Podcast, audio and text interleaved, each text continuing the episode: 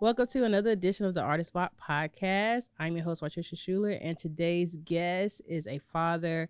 He is a sound engineer and he is an arts leader. Welcome to the show, Atiba Berkley. Thank you so much for having me. Yes, thank you for coming. So excited. Yeah, Yes, it's gonna be fun. Um, so we met. What was the first Black Awards? Like three or four years ago. Yeah, three or four. years ago. Yeah. Um, and since we've met and I know who you are now, I see you everywhere doing everything all the time. So it's like you're the man, especially when it comes to sound. Yeah, I like to stay in the mix a little bit. Yes, yeah. I'm Yeah. very excited that you agreed to come on the show and drop these jewels that you're gonna give these people today. Well, thanks. I love what y'all are doing and trying to, you know, educate the community and you know share people's stories. Yes, yes. So tell us about a young Atiba and how did you get on your journey of becoming this sound engineer art leader in the community? Yeah. Yeah. Well, I was um actually a student of the fine arts when I was younger. I spent my entire high school career training to get a scholarship uh, as an opera singer. I'm sorry. yeah. Yeah, people don't uh, necessarily see that when they see me, but I was that kid in the choir with, uh, you know, I just started my locks over, but my locks were about this long in high school, Yeah. and I would be at opera rehearsal with a Wu Tang T-shirt on, like, you know, I was that dude. and I Yeah. could, I learned how to uh, sing, and I, I used to sing. I could sing in about eight languages. really? I could, I can read. I don't know the languages, Okay. but I had to learn the phonetics of them to sing. So if you hand me a book in German, I Mhm. can read German. Wow. If you hand me a book in Italian, I can read Italian and it'll sound really good for an American. Like, wow. you know, but I don't know what I'm saying. yeah. I never learned languages. I did take Italian courses for a little bit Mhm. and I took like three years of honors French. Okay. But when you don't speak, it doesn't stick that way. So, right. but yeah. Wow. So I did that.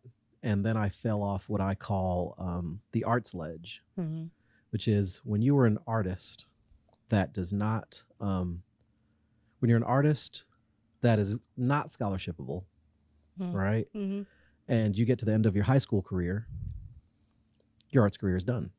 hmm Um, you know, there's no community support typically. hmm Um, whatever what there is, you really have to fight for and find if your community has something at all hmm for people over 18. Because then the day you turn 18 and graduate school, you're no longer a student. You're just considered an amateur.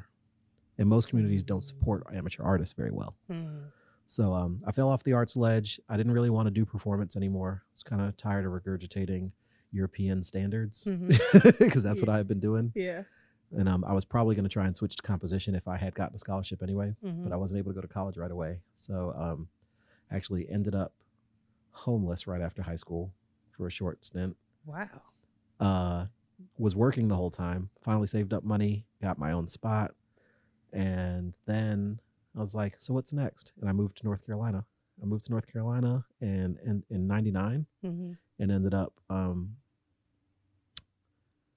deciding that I wanted to be a sound engineer, but there was nowhere to do it. And Mhm. like the very next year after I made that decision, um, GTCC opened up its audio program, hmm and I was enrolled in the second semester it existed. Wow. But I had already started like buying equipment and learning on my own, and Mhm.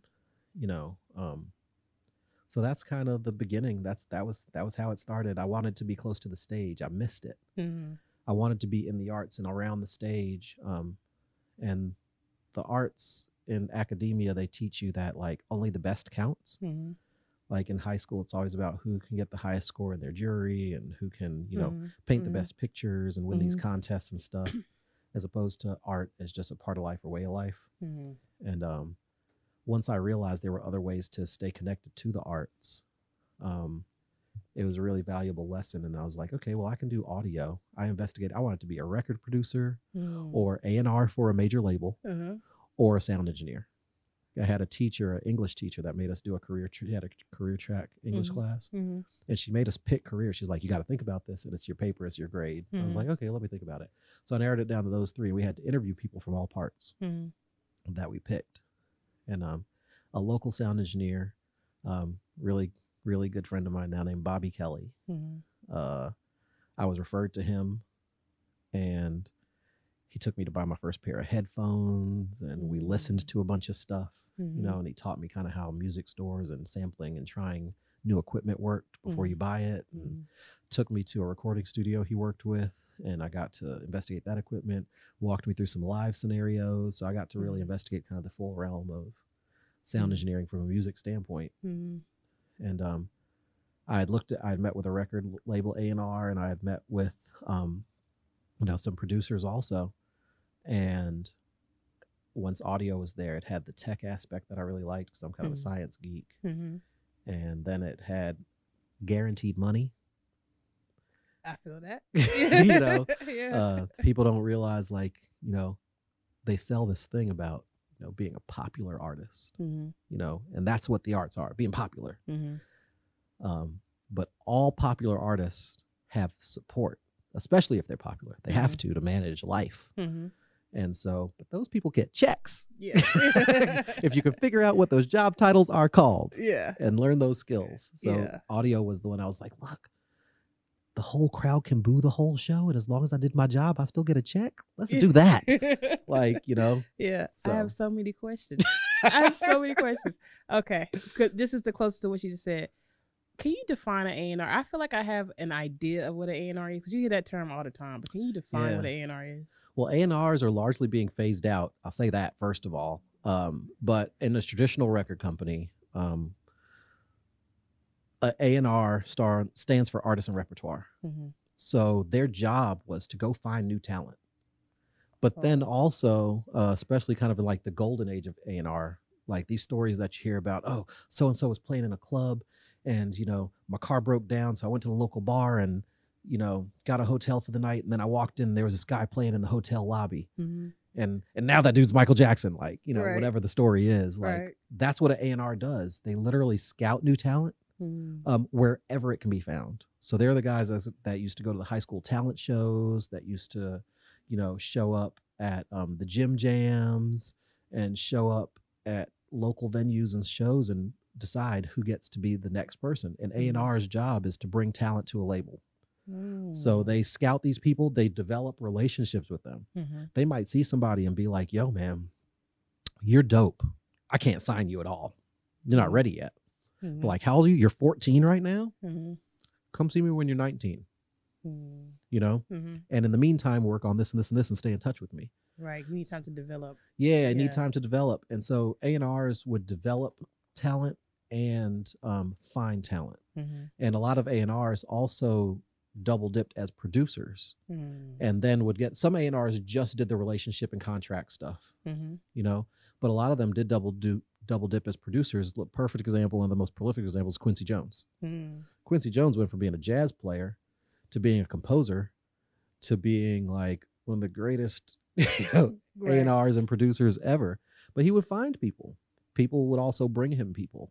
So, but yeah, Okay. um, that's what A&R does. They find That makes a lot of sense. They now that you've folks. broken it down and you feel like, um, well, not that you feel like, I know for sure because everything is changing right now in the world and the lines of distribution are being broken down and people can be independent and Mhm. just go straight online. So is that Yeah. why the A&R position is kind of phasing out? it is, but labels still need them.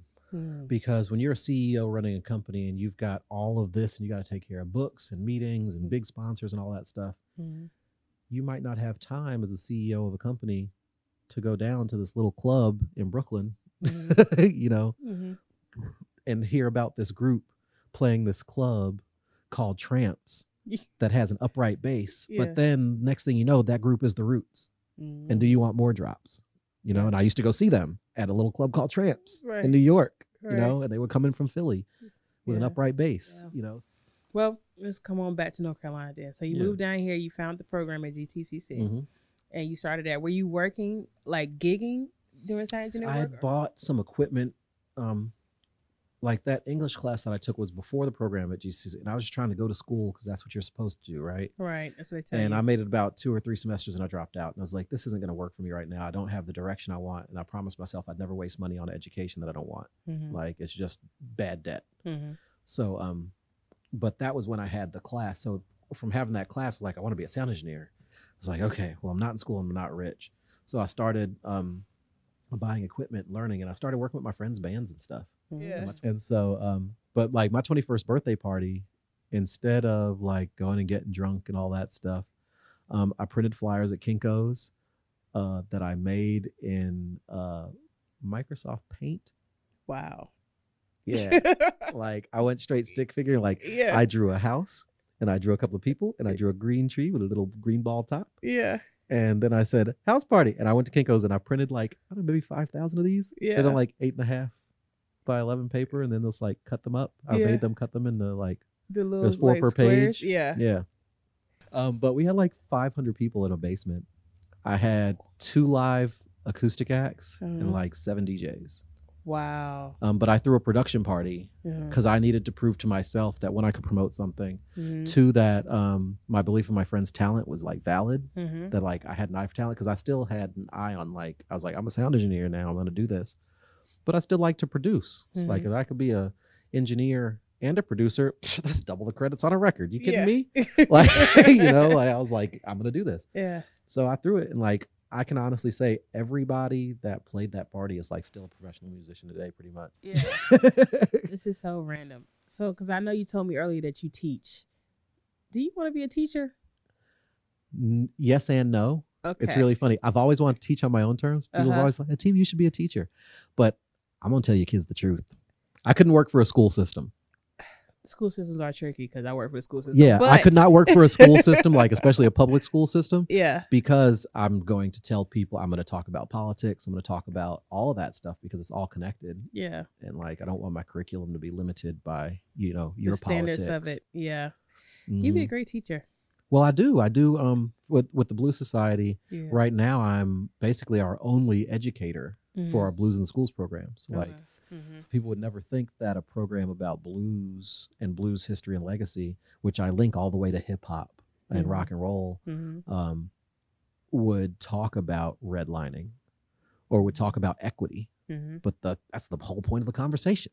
Right. Like, It's all tied in for together. me, Yeah. you know, it's like there's the art part where it's like, and a lot of teachers I think think that I'm coming in to talk about, you know, well, blues happens on the one, four, and five, and there's twelve bar, and listen to this song hmm but understanding that you know that art form and all these american and pop art forms especially musical art forms are directly connected to like our african heritage and legacy is like really important. Hmm it's documented that you know part of the reason that people even experience black music the way they do is because our music and our art forms were never of just art. They are of Mhm. life You know? hmm if I tap out the wrong rhythm on this drum, I've now told a your mama joke instead of letting you know that somebody is coming to launch war on your village. Right, you know what I right, mean? So it's really important that you get these rhythms correct, right. you know, Right. and that you hit them, you know, with the certain type of emphasis, Yeah. you know, depending on what their, you know, purpose is. Yeah. And we recognize that, you know, we recognize it when we hear someone singing a song and, you know, they're singing the lyric and it's a happy lyric, but they're not happy. Like you have to deliver that, and Yeah. that's the job of like in African culture, our griots. Mm-hmm. You know, their whole job, whole families, you know, genetically have been predestined to you know be painters, to be our oral storytellers, to be our, um, you know, musicians, Mm-hmm. to be our healers. You know, because they have this ability to digest that and represent that and maintain it, and to pass it down Mm-hmm. you know Mm. so and we do that even when we're in another society and are pulled away from our original culture there are parts that we keep that we tuck away and that remain Yeah. and they leach into culture and that's how you know pop music came to be You went so many places and I want to go with you. Okay. we gotta come back. Sorry. Okay, it's okay. It's okay. Cause I we gotta get to the Blue Society too. Yeah. But okay. Let's get back to twenty one year old Atiba. okay So you have your house party, you realize your gifts and your talents, you see your purpose. What was the next step in towards like building the career that you have today? Because you have a great um, career. I mean, in my eyes, I don't know because it's like your life. right but right. from what I see, I see you everywhere. If anybody Yeah. asks for sound engineering here or in Durham, because you know I saw you in Durham as well, yeah it's like Atiba. you know what I'm saying? So how Yeah. you know what was that transition like? um i think it was i was my i've been a business manager for when i was 18 like i was six months left in high school and my regional manager at pizza hut who i used to mess with all the time like rick when you gonna make me manager the day i turned 18 apparently like, and I didn't realize I was getting trained on like you know American corporate customer service. Mhm. Like I knew that's what I was getting trained on, but I'm like a high school kid. I'm like, you want me to go to a class on Saturday? And when I'm doing all these classes, you gonna pay me how much money? Okay, let's do that. right. Like it wasn't a thing. Like the forethought wasn't there. But I go in and I'm trained in you know behavior based interviewing, customer service management, inventory control, all this stuff, and I realized that like you know there's this whole system. This is how it works. This is how people you know Mm. make money. But it Mhm. doesn't just work here. When you hear the word corporate, that works everywhere. Mhm. you know. So I had those skills, which I was just really lucky to basically be gifted by a company. Mhm. And anybody working for a company, like, don't work for them. Like, make them work for you. Like, if they offer you training, think about what you can get out of it for yourself instead of just saying, "Oh, maybe we go to this dumb class." Like, Yeah. you know, you really can learn skills that are valuable, yeah. um, even if you don't necessarily always appreciate the environment or the people teaching you. Like, Mhm. take the skills. Mhm. like, you Right. know, Right. um, do it for you. You got to be there anyway. right. So um, having those corporate trainings and understanding what people really wanted, my role in the arts became apparent that you know when you are not on stage, hmm you are in service. Hmm. Okay. The only role in entertainment that is not in service is an artist on stage mid performance. Why do you say that? Because it's Specifically mid performance. Because when you're off stage, you still have to, um, you know, uh, respond to others. Mm. Okay. You know, so like if I'm in a meeting with staff, even though I'm the artist, I'm Jay Z and Beyonce. hmm You think I could just say to whatever to whoever just because I'm paying them? Right. No. Probably not. No. And that's what I mean. yeah. On stage, as your character in your art, that's where you have complete freedom. But we all have social restrictions and stuff like that. Gotcha. gotcha. You know, but you are in service. Yeah. You know, and um, whether you're a filmmaker, Mm. you know, you're in. If you're a filmmaker, you're unless you're the writer, you're in service to a script. You're in service to everybody. The Yeah. producers, everyone. You know, Yeah. but all those people are also in service to each other. Right. you know, because at the end, y'all only get that Grammy or that Oscar if everybody did their job exceptionally well. That's true.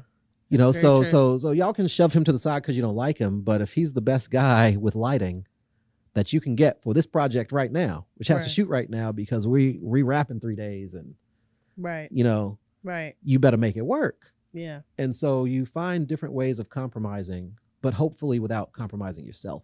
Right. Right. You know what I mean? Yeah.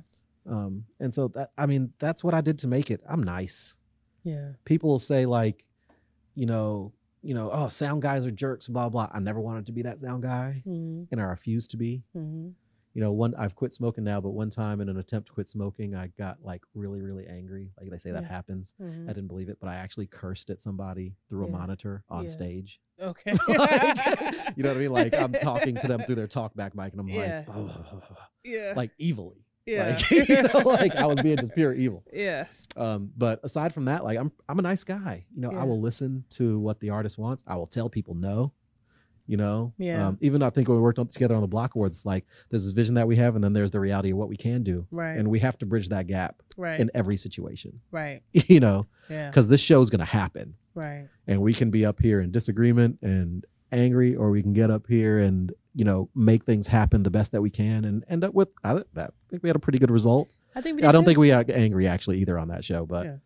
But No, just an example, you Yeah, know, like yeah, because we had a lot of technical difficulties on that show. we we fought through that bad boy, but we did. did, well. Yeah, yeah, I think. yeah, You yeah. know, we for the- fought together because I had to get in the trenches with you. Yeah, yeah, yeah, yeah, We did, Yeah, we did. Um, it was good. It's Yeah. been fun watching you guys. You know, like battle and fight. I think I've watched you guys become, um, you know, professional entrepreneurs. I think I've gotten to watch you guys like kind of evolve from being you know more amateur entre- entrepreneurs and artists to more professional entrepreneurs and artists not that any of it was not good right. No, it's a it's just there's a difference right. and you can only get it by being in that fire Right. like you know Yeah. and getting burnt the hell up Right. and then sometimes getting to cool off and getting burnt the hell up again right. like you know Right. but that's the pro- and a lot of people don't so when people talk about entertainment's hard and you know um it's not for everybody it's not It isn't. some people don't understand urgent even in Mhm. my like personal relationships like my relationship with my wife Mhm. my wife does not have a sense of urgency Yeah. like just general it's not of who she is Yeah. and i'm like you know you know, hyper focus. Her my ability to hyper focus scares her. Yeah. She thinks I'm going to kill one of our children because, like, if I'm watching a video, there can be a child right here, and I will not hear the child. Like Yeah. my hyper focus is on because I'm really interested. Yeah. You know, so. yeah.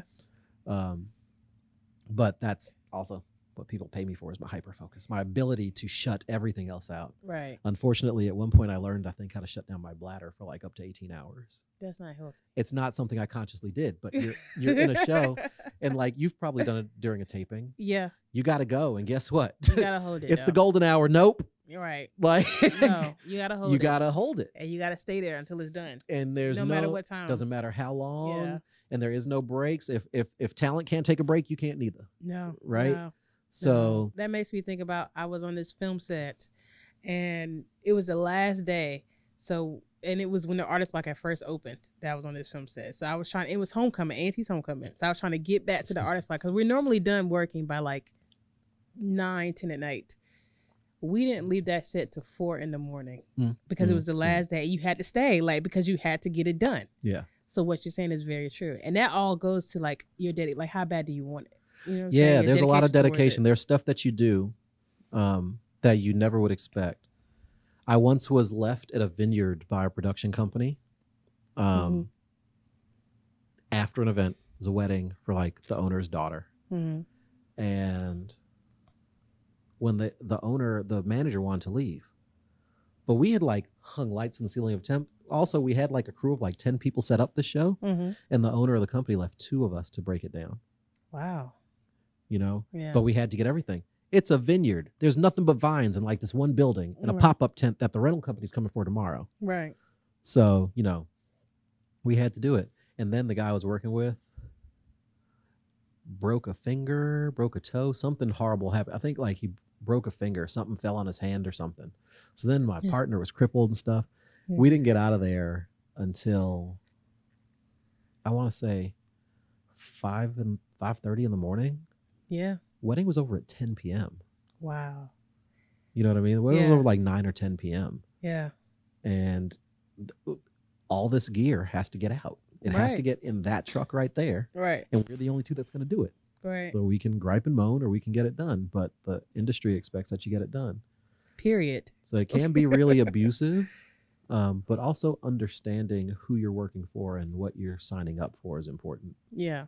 You know, like not all money's good money. No. Not all experience is good experience. Yeah.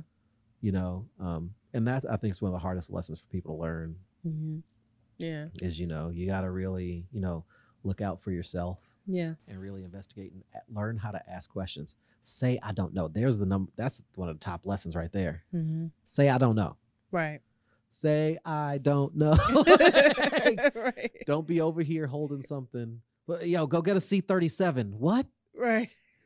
okay they needed that c37 30 seconds ago and you don't know what it is but you're too scared to look stupid to just say i don't know Right.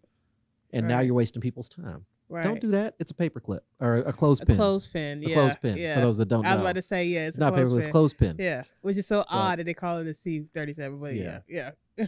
yeah it's stupid It is. there's stories about why but yeah. like still it's still stupid No, I think But- that's important though to acknowledge what you don't know because at the end of the day, a lot of us don't know. Like we're learning as we go, and honestly, like sometimes that's the best teacher to learn from experience as you go. Because you can also read a real books all day. professional will tell you. That they don't know. no well they'll tell you that they don't know but no they'll tell you what you don't know. Oh yeah, like yeah, if you say i don't know they're like you know what? Why don't we stay after 15 do you know how much i've learned by saying i don't know? Yeah, saying i don't know just got me another new mentor that's about to send me to the next level in television. I mix for audio tv and uh music.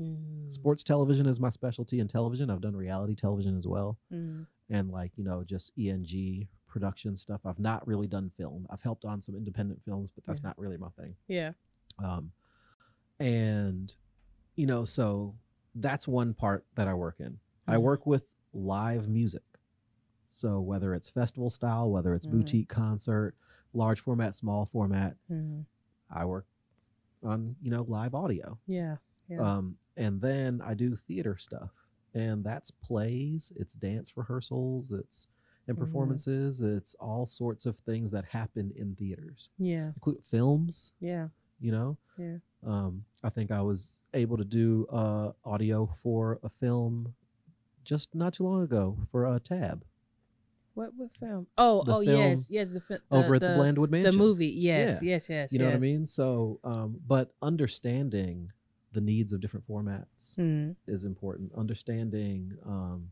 the needs of different genres. For me in music, that's also been one of the things that's kept me employed. Some guys are like, I'm gonna make it big in hip hop. That's great, but if hip hop ain't got a check for you, can you mix bluegrass?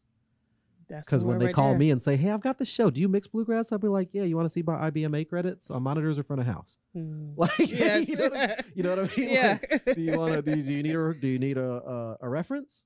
yeah. Because I've got production companies that will tell you, yeah, he mixed the hell out of some bluegrass. Yeah. Like, you know, yeah. like so, you know, I mix bluegrass. I worked with with a um, with a production company that worked in local venues here and mixed metal and hardcore for ten years. wow. Um, reggae, um, hip hop, uh, all sorts of DJ. I've also run my own events hmm like from that first production part of that I threw um I've thrown everything from house music events. I live streamed um for two years from a bar that no longer exists. It was called Brewski's Tavern hmm on West Market Street. hmm Um, I live streamed every Wednesday for two years on UStream, like almost ten Mm. years ago, Yeah. long before Facebook Live Yeah. and like you know all that type of stuff. People thought I was crazy. They're No. like, why would you? Why would it, nobody's gonna watch your show from a bar? And we would have like maybe you know, some nights we'd have three people watch the stream. Some Mhm. night I think the most we might have had in one night might have been like fifty something. Yeah. You know, people watching one stream because it was like a band that was a little bit more popular that advertised for themselves better. Yeah. That you could watch it that way. yeah. I had one band come in from Brooklyn, and they were um, and they were talking to their mom and grandma on camera, and they were uh, their mom and girlfriend, and they were so happy because the girlfriend realized they really were actually playing music somewhere, Yeah. and the mom realized they really were actually playing music somewhere, yeah. and that they were actually decent. That band actually does my favorite um, OutKast prototype cover. Nice. Yeah. Yeah. Yeah. Yeah.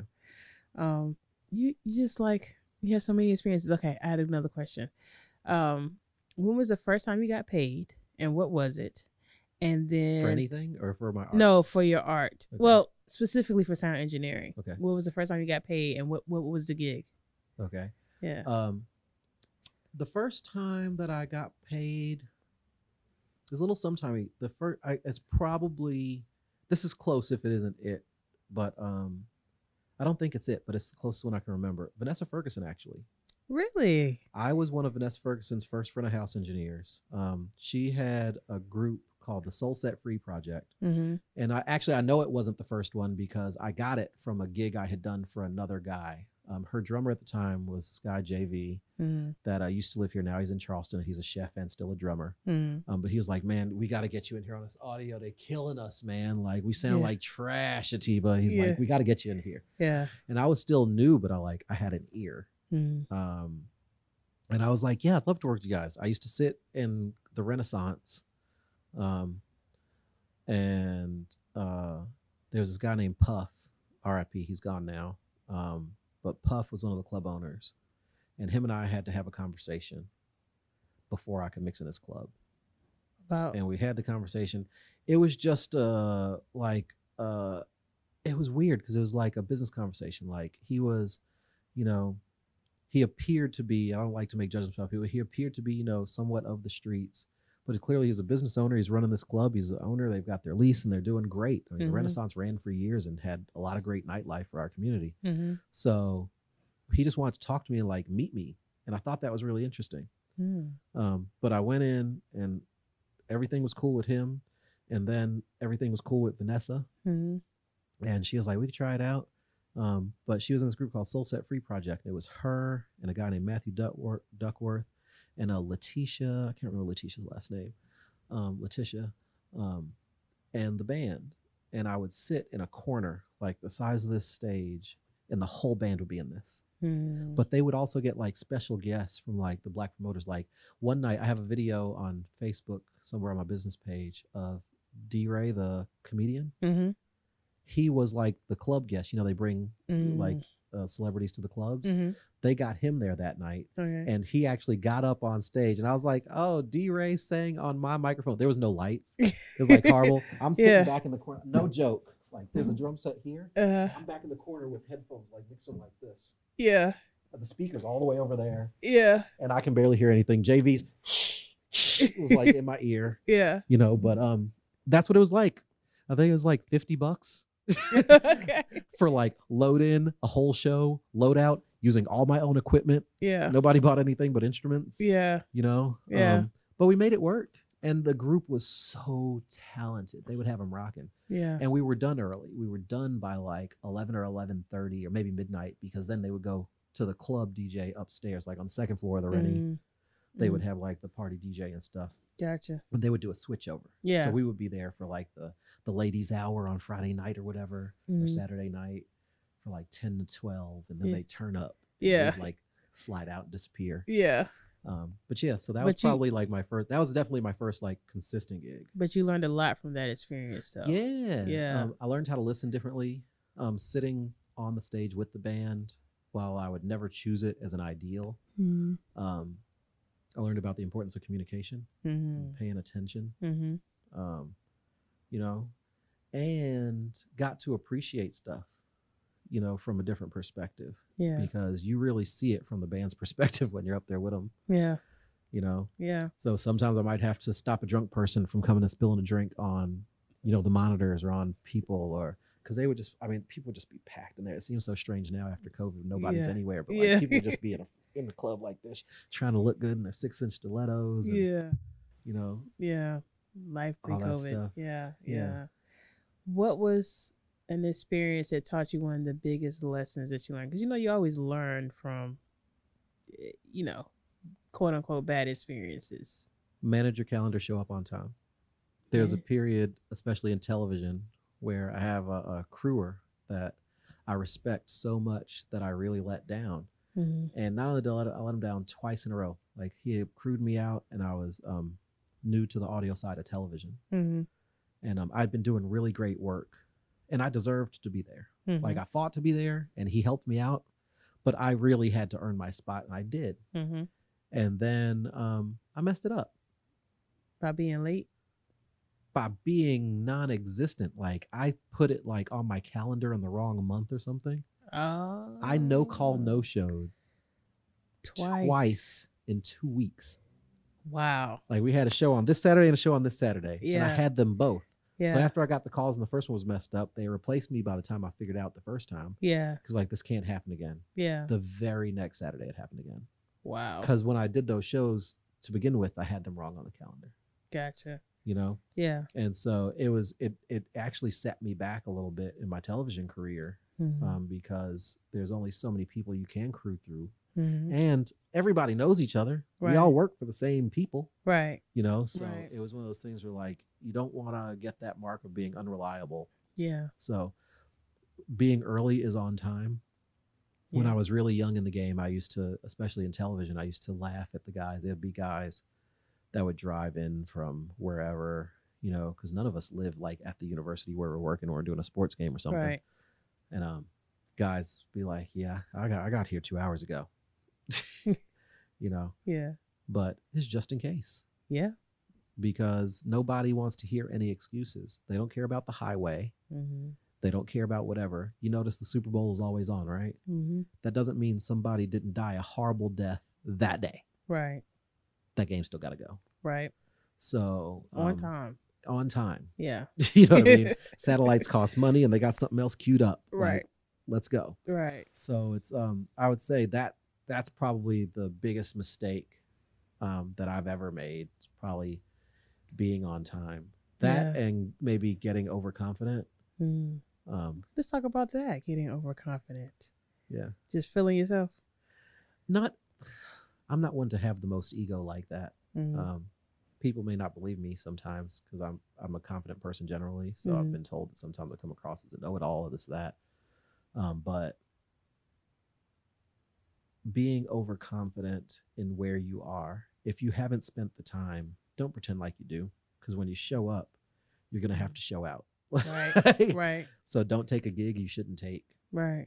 because then people are just going to say, "Oh, that guy's inexperienced." Like I have people offer me jobs I'm not prepared for. Mm. tell them, "Thank you. Please keep me on your list. I'm training for that, but I'm not ready." Mm. You know what yeah, I mean? yeah, yeah, Which is humbling to say, but um, you have to know yourself and your skill set yeah. because people are going to ask you specific stuff. Can you do this? Mm. Have you worked with this piece of equipment? Right. Don't say yes if you haven't. Mm. You know, Yeah. there's Yeah. some guys that I know in this industry that could just pick up, and you know them too. Mm. They could pick up the manual for a red camera and tell you everything that you could ever do with a red camera. Yeah.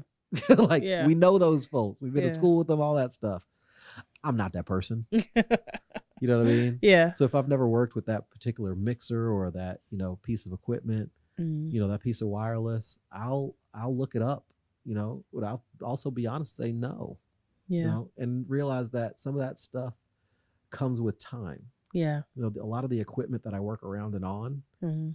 I can't afford. I don't have it at home to practice on. Right. So it is, in a sense, like an on the job training. Sometimes you can have a mentor give you access to some equipment, stuff like that. Mm. You can go online and download manuals and, you know, look at equipment. YouTube has made it amazing now. YouTube like is I wish. YouTube was what it is now when I was what? Yeah, YouTube. when I was younger. So I still learn a lot. Um, you know, that way even. But you Mhm. also have to be willing to learn and You do. continuously learn.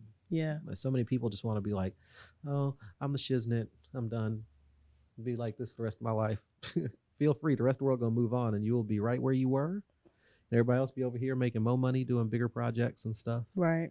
Yeah. You know, so Yeah. You learn every day. Mm-hmm. Yeah, and you have to be open to learn. Mhm. And I was gonna say you have to be mature enough to tell people like that you don't know, or hmm you know, because I'll tell people like I don't know, but I can figure it out. But I don't know. I just want to Yep. put that up front. But I do think you have to reach a certain level of maturity to even say that. My my primary audio mentor. I have mentors. Mentorship is really important too. Um, I have mentors for the different aspects that I work in. Mm-hmm. I have a theater mentor. Mm-hmm. I have streaming mentors. I have live audio mixing mentors. Mm-hmm. Like one of the guys that I get to have conversations with mixes for he just did um J Lo at the White House. Oh, okay. You know what I mean? Yeah, Like, yeah. I get to like, you know, the the former front of house engineer for One Direction Mm. can get a cookie recipe from him right now. Yeah, you know what I mean? yeah. And um, but and it's funny because all that's network. Like I've never met him in person, Mm-hmm. but we have a relationship and he respects me as a professional. Mm-hmm. You know, because of how we were introduced and all that stuff. So right, right. um, having mentors is really important. So, um, real quick before we get into the five questions, I want you to talk about the Piedmont Blues Preservation Society Okay. and how you came about with that.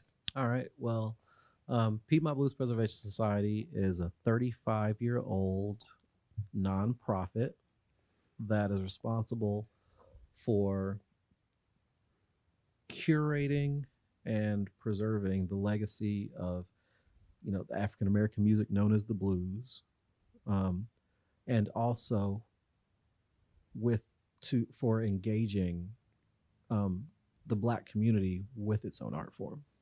Okay. So, um, you know, it's kind of a multi-tiered organization. I wanted to. I've always volunteered. Um, my grandmother volunteered endlessly um, at the Greensboro Urban Ministry through her church. Mhm. At the hospital, she retired from the hospital and would still go every Saturday and volunteer there. Mhm. You know, um, Mhm. so volunteerism was really big in my life, and I realized it was something giving back is something that helps feed my soul. So I started volunteering with the Blue Society when they had a board position that I found out was available Mhm. and they had an interview process, which we still do. And I um, interviewed, told them why I wanted to be on the board. They thought it was a good idea, and um, I was immediately the youngest board member. Yeah. At age, I was like 33 or 34, Mhm. um, and I was the youngest person. That seemed insane to me. Well, I You mean, know? I think you were a good person to put on the board, but that's neither here nor there. Keep going. Yeah. Yeah. And so um, that started me just learning more about the organization and what they do. Um, they have we have programs that um, are community programs Mhm. like special needs and elder outreach. We go into Mhm. nursing homes Mhm. and uh, special needs facilities and adult day centers, Mhm. and we bring blues music and culture to those experiences. Mhm.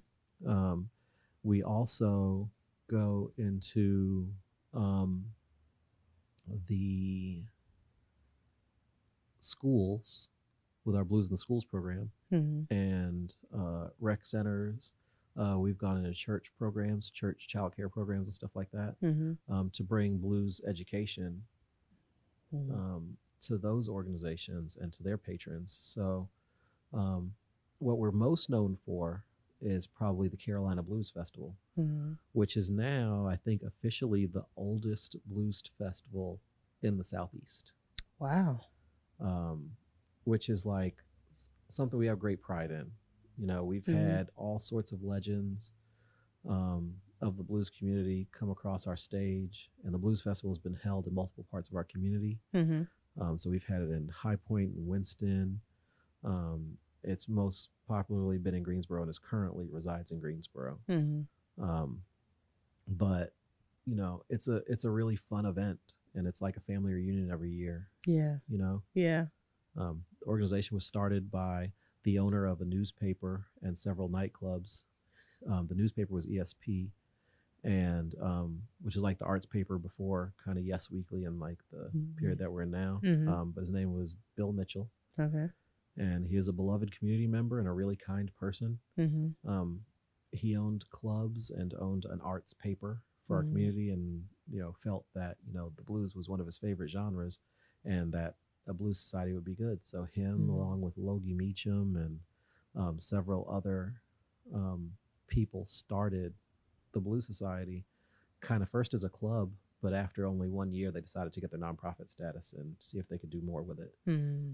and um, you know i came in and after several years um, was given feedback and the board was transitioning you know people like said, it was a it was a pretty you know experienced board let's call it i was like the youngest person there Mm-hmm. and people had spent a lot of time and were kind of burnt out so we started looking for new board members still you know and eventually they decided to change leadership and asked me if i'd be interested in being president Nice. and I talked to my wife about it and thought about it. And I was like, you know what? I never thought that opportunity would present itself, especially to me at such a young age, Mm-hmm. to be like a nonprofit director. Mm-hmm. But um, yes. And so I did it. And now it's been like three years. And we've been off to the races and faced all sorts of challenges and overcome them. And Yeah. we've now survived a pandemic and we're looking to grow and change. And, Yes. Yes. Um, we just redesigned our websites, piedmontblues.org. mm-hmm.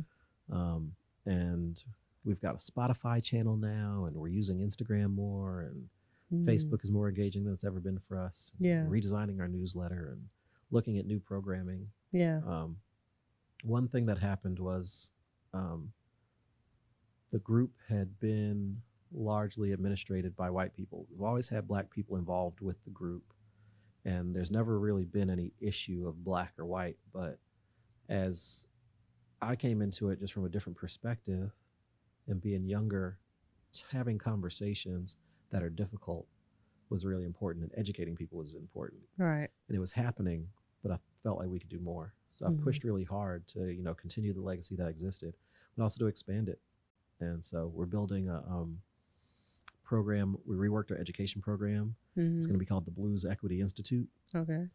and it's going to be a place where we can investigate Black arts culture through a blues lens, Interesting. as opposed to just looking at music as this little spot on a pop map, this, this blip that happened in time. Yeah. We want to look at its overall influence because it's everywhere. Yeah. Like hip hop is blues grandbaby. it is. you know Yeah. and um i think i was talking earlier with someone and i said you know blues people don't know blues was the world's first pop music it didn't exist Mm-hmm. until blues and one of the key people that made blues popular is from north carolina Who was that? his name is blind boy fuller Mm. and he was born in wadesboro um, he lived up in danville and in winston but uh, durham claims him that's where he spent most of his adult life was in Mhm. durham Mm. and um, he went blind by the time he was 19 died by the time he was 40 Mm. um, and during the time during the last five years of his career which was pretty prolific like this guy was a prolific songwriter um, they had been doing race records Mm-hmm. and a record company found him and started inviting him to new york He went to New York and in five years recorded over a hundred singles, all of which saw radio play. Wow. And that is how blues became pop music. His songs, in their wide range of lyrics, Mhm. wide range of topics, and uh, with a Piedmont style picking on Mhm. an acoustic guitar, Mhm.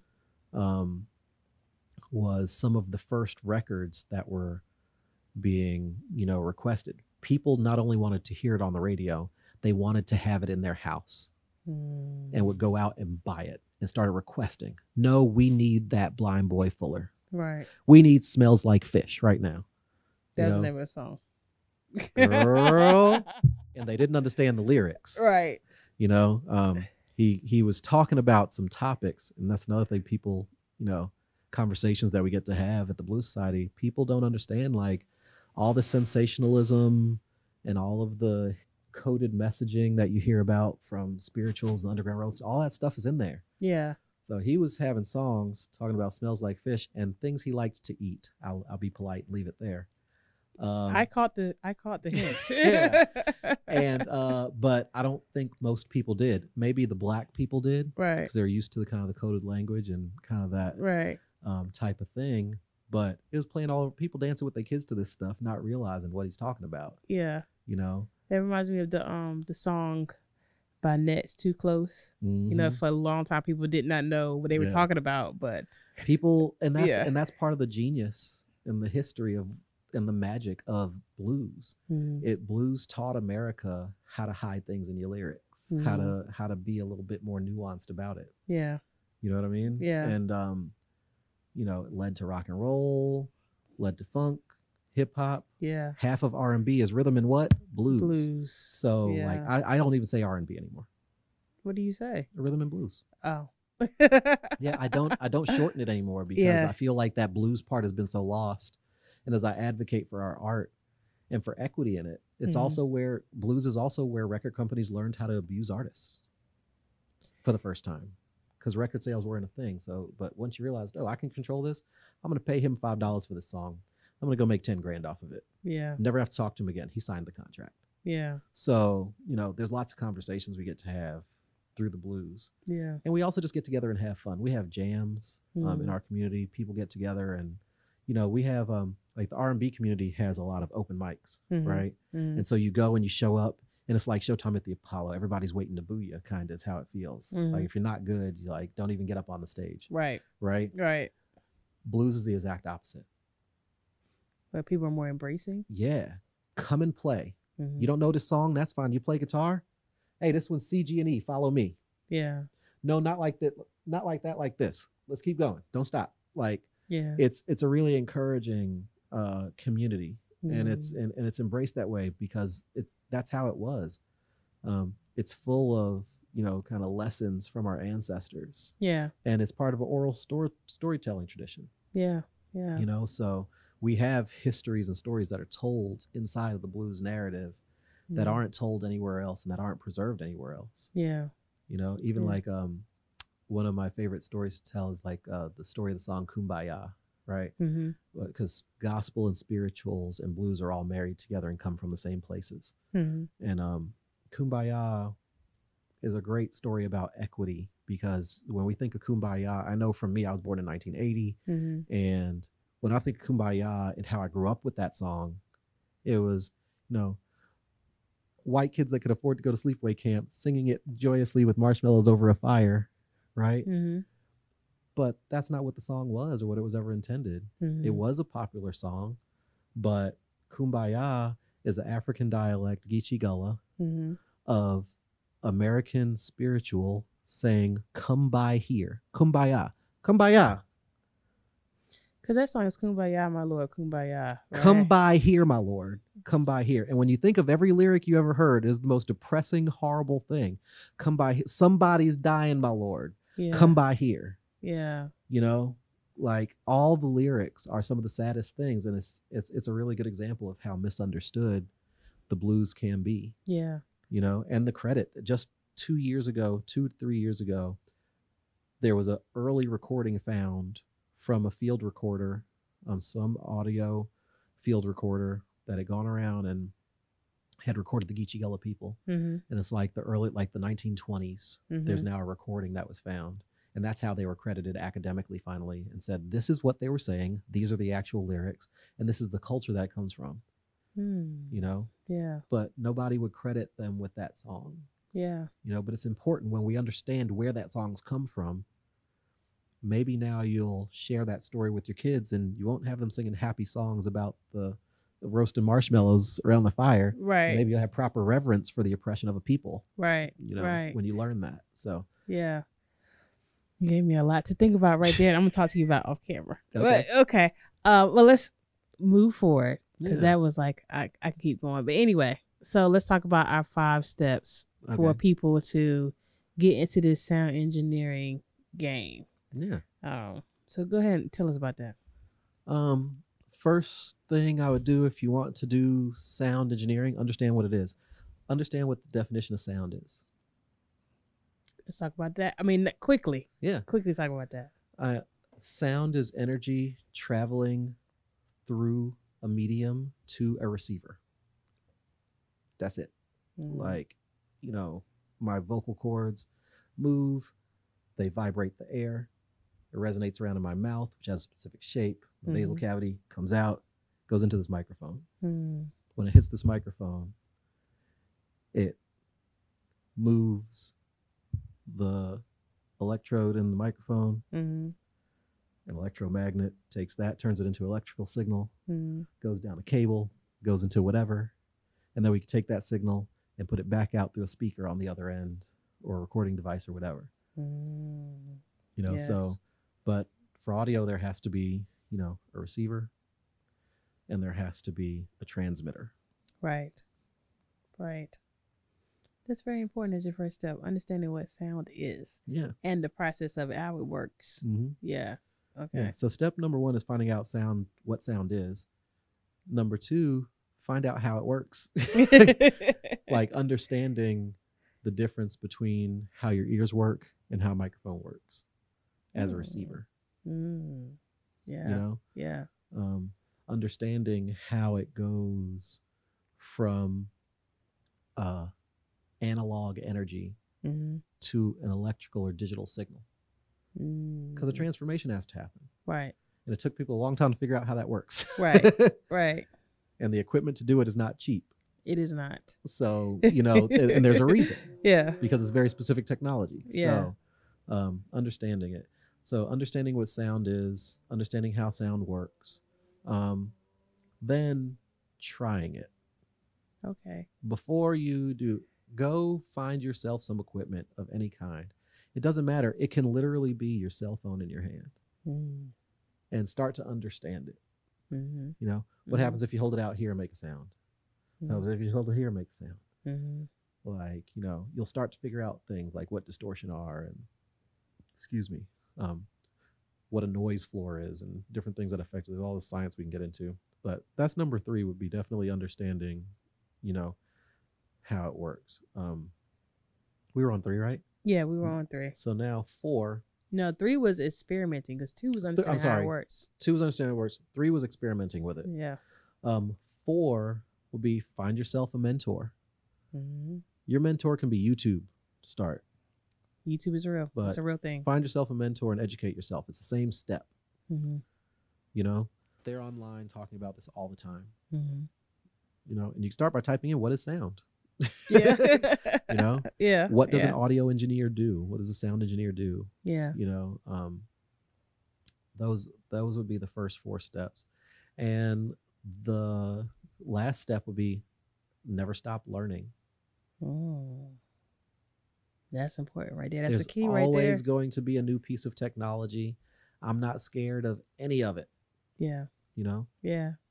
you know and as a bonus i would also say um, number two pays really good.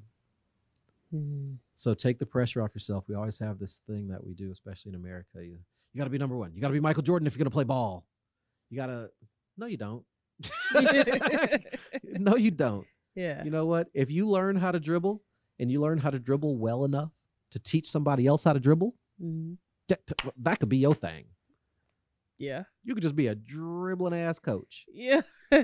like that's a thing Yeah. People coach people on nothing but the crossover and get paid tens of thousands of dollars. Yeah. Like, you know what I mean? So find, you know, your thing and, you know, get good at it. But number two pays very well. Like number two, you don't have to be end all be all. You'll probably never hear me say I'm like the best sound engineer. Because there are sound engineers that are much more technically savvy than me. Yeah. There are sound engineers that are better with style than I am. But I have a really good balance. Yeah. You know, Yeah. I definitely know my stuff, you know. Um, but I'm not interested in being number one. Also, I think realizing what it takes to to be that and do that hmm might not be what you actually want for your life. That's important right there too. People are like, I want to be a CEO. Do you know the average CEO only sleeps for six hours a night, reads for two hours a day, works out for an hour a day? Like, Yeah. you know, like, is that what you want? You want your life to be that regimented? I never did. Right. right. You know, so that's not necessarily, you know, the path for me. hmm You know, at least not right now. Things change. Maybe you grow and change. That is what you want. But Right. you know, Yeah. being the number, I, I I had no desire to fight. I must be the number one sound engineer for every Def Jam tour. I know guys that that's their goal Yeah. and did it. yeah. you know, Yeah. and they're amazing at it. And you know what those guys are doing right now? What? studying the audio when they can, trading on the stock market, working at Lowe's Foods, Home Depot. yeah So you have to, you know, be also ready to ready to pivot, ready to Yeah. change. Being versatile and able to pivot is very important. I feel like the pandemic should have taught everybody that you have to hope they're paying attention. in a moment's notice, right? You know, Yes. Okay. That was a great, great five steps. I actually gave them a bonus too. So, what would the prerequisite be for the course? They come in tomorrow to class Mhm. and they know this is what we're going to be learning about. What's the Mhm. prerequisite tonight before they come to class? prerequisite before you come to class. Um, they can't come to class half stepping. They got to be like focused and ready. the prerequisite has two basic steps: show up on time and pass no judgment. Early is on time, and be prepared to not judge anyone. Mhm. I don't care if somebody's standing next to you while you're learning and they stink. I'm dead serious. Yes. That happens. it does happen in life. Yeah. Like, and in arts. yeah. okay. Yeah. You know, I don't care if they stink. I don't care if they talk funny. yeah. I don't care how they look. Just be willing to learn from them and with them. Yeah. No judgment. No judgment. Have you heard the saying, um, no man is your friend, no man is your foe, but every man is your teacher? Mm-hmm. You heard that before? Yes. I have. Yeah. I have. So, Uh, you can learn something from everybody. I've got four small children and a wife. They all teach me every day. You know, I've got people all around me that deal with all sorts of stuff. You know, whether it's disability or, um, or with really big companies. yeah. you know what I mean? Yeah. And there's something to learn from everybody. Yeah. Also, remember, learn from people's mistakes.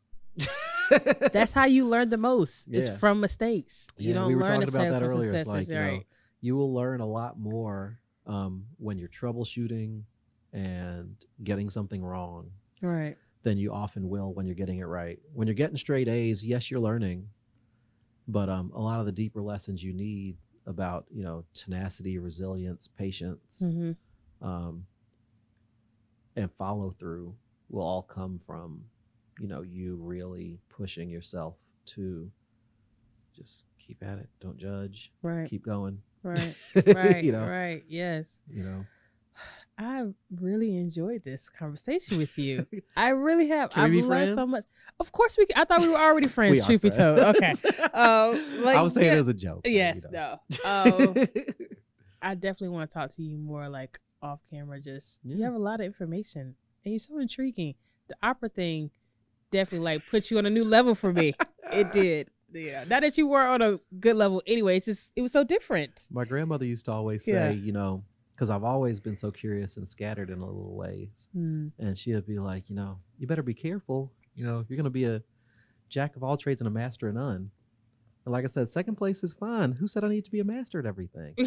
Yeah. What if I just want to know how to do a whole bunch of stuff? What if I want to cook Thai food Yeah. and mix audio and stream, Yeah. you know, Yeah. and hacky sack. I'm really good with a hacky sack. okay. Like I'm really ridiculously good with a hacky sack. yeah. Um, like just random stuff. If I like something, I'll go figure it out. Yeah.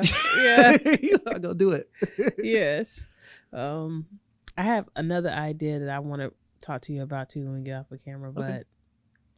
I enjoyed it. I just want to tell you that I really appreciate you coming through and Hey, stopping and I appreciate you. I was so excited. I'm so engaged with what you do. And I can I can I share something with you? Sure. Um I am a black man that was raised in patriarchy and dealing with really strong black women, even though I was raised by them, can be really intimidating. So it's like it's really, really funny. And I but I say it out loud because I think it's important. I, I don't think enough men say it. Uh-huh. And um and it and it- it's because we just don't understand Yeah. like what's going on inside the female mind and the female psyche sometimes. yes. But I finally, especially through working, we did um Women of the Blues as a theme for the Blues Mhm. Society, and I Mhm. really took it personally and like looked at how I was interacting with women. Mhm. Am I really listening to women and their ideas? Um, am I including them in my conversations and all that stuff? So I just want to say I'm extremely proud of you guys. Oh, You know, for you. being business owners and bosses and working. And I've got to see you guys progress and grow and polish yourselves as you desire yes. you know, Yeah. um, which is really important, the as you desire part. Other people will tell you what polish looks like, um, but I see you guys doing it your way, and I really like the way that it's coming out. Well, thank and even you. if I didn't, congratulations on doing it well for yourself. Thank you. I appreciate that. I but appreciate it's really that. important that, you know we we say that you know as members of the same community and as just you know friends and people. So Yes, I appreciate that. Yeah. Thank you so much. you're welcome so much. Well, thank you all for tuning in to another episode of the Artist Spot Podcast. I'm your host, Patricia Schuler. You can follow me on social media at Patricia Schuler, and we'll catch you next time.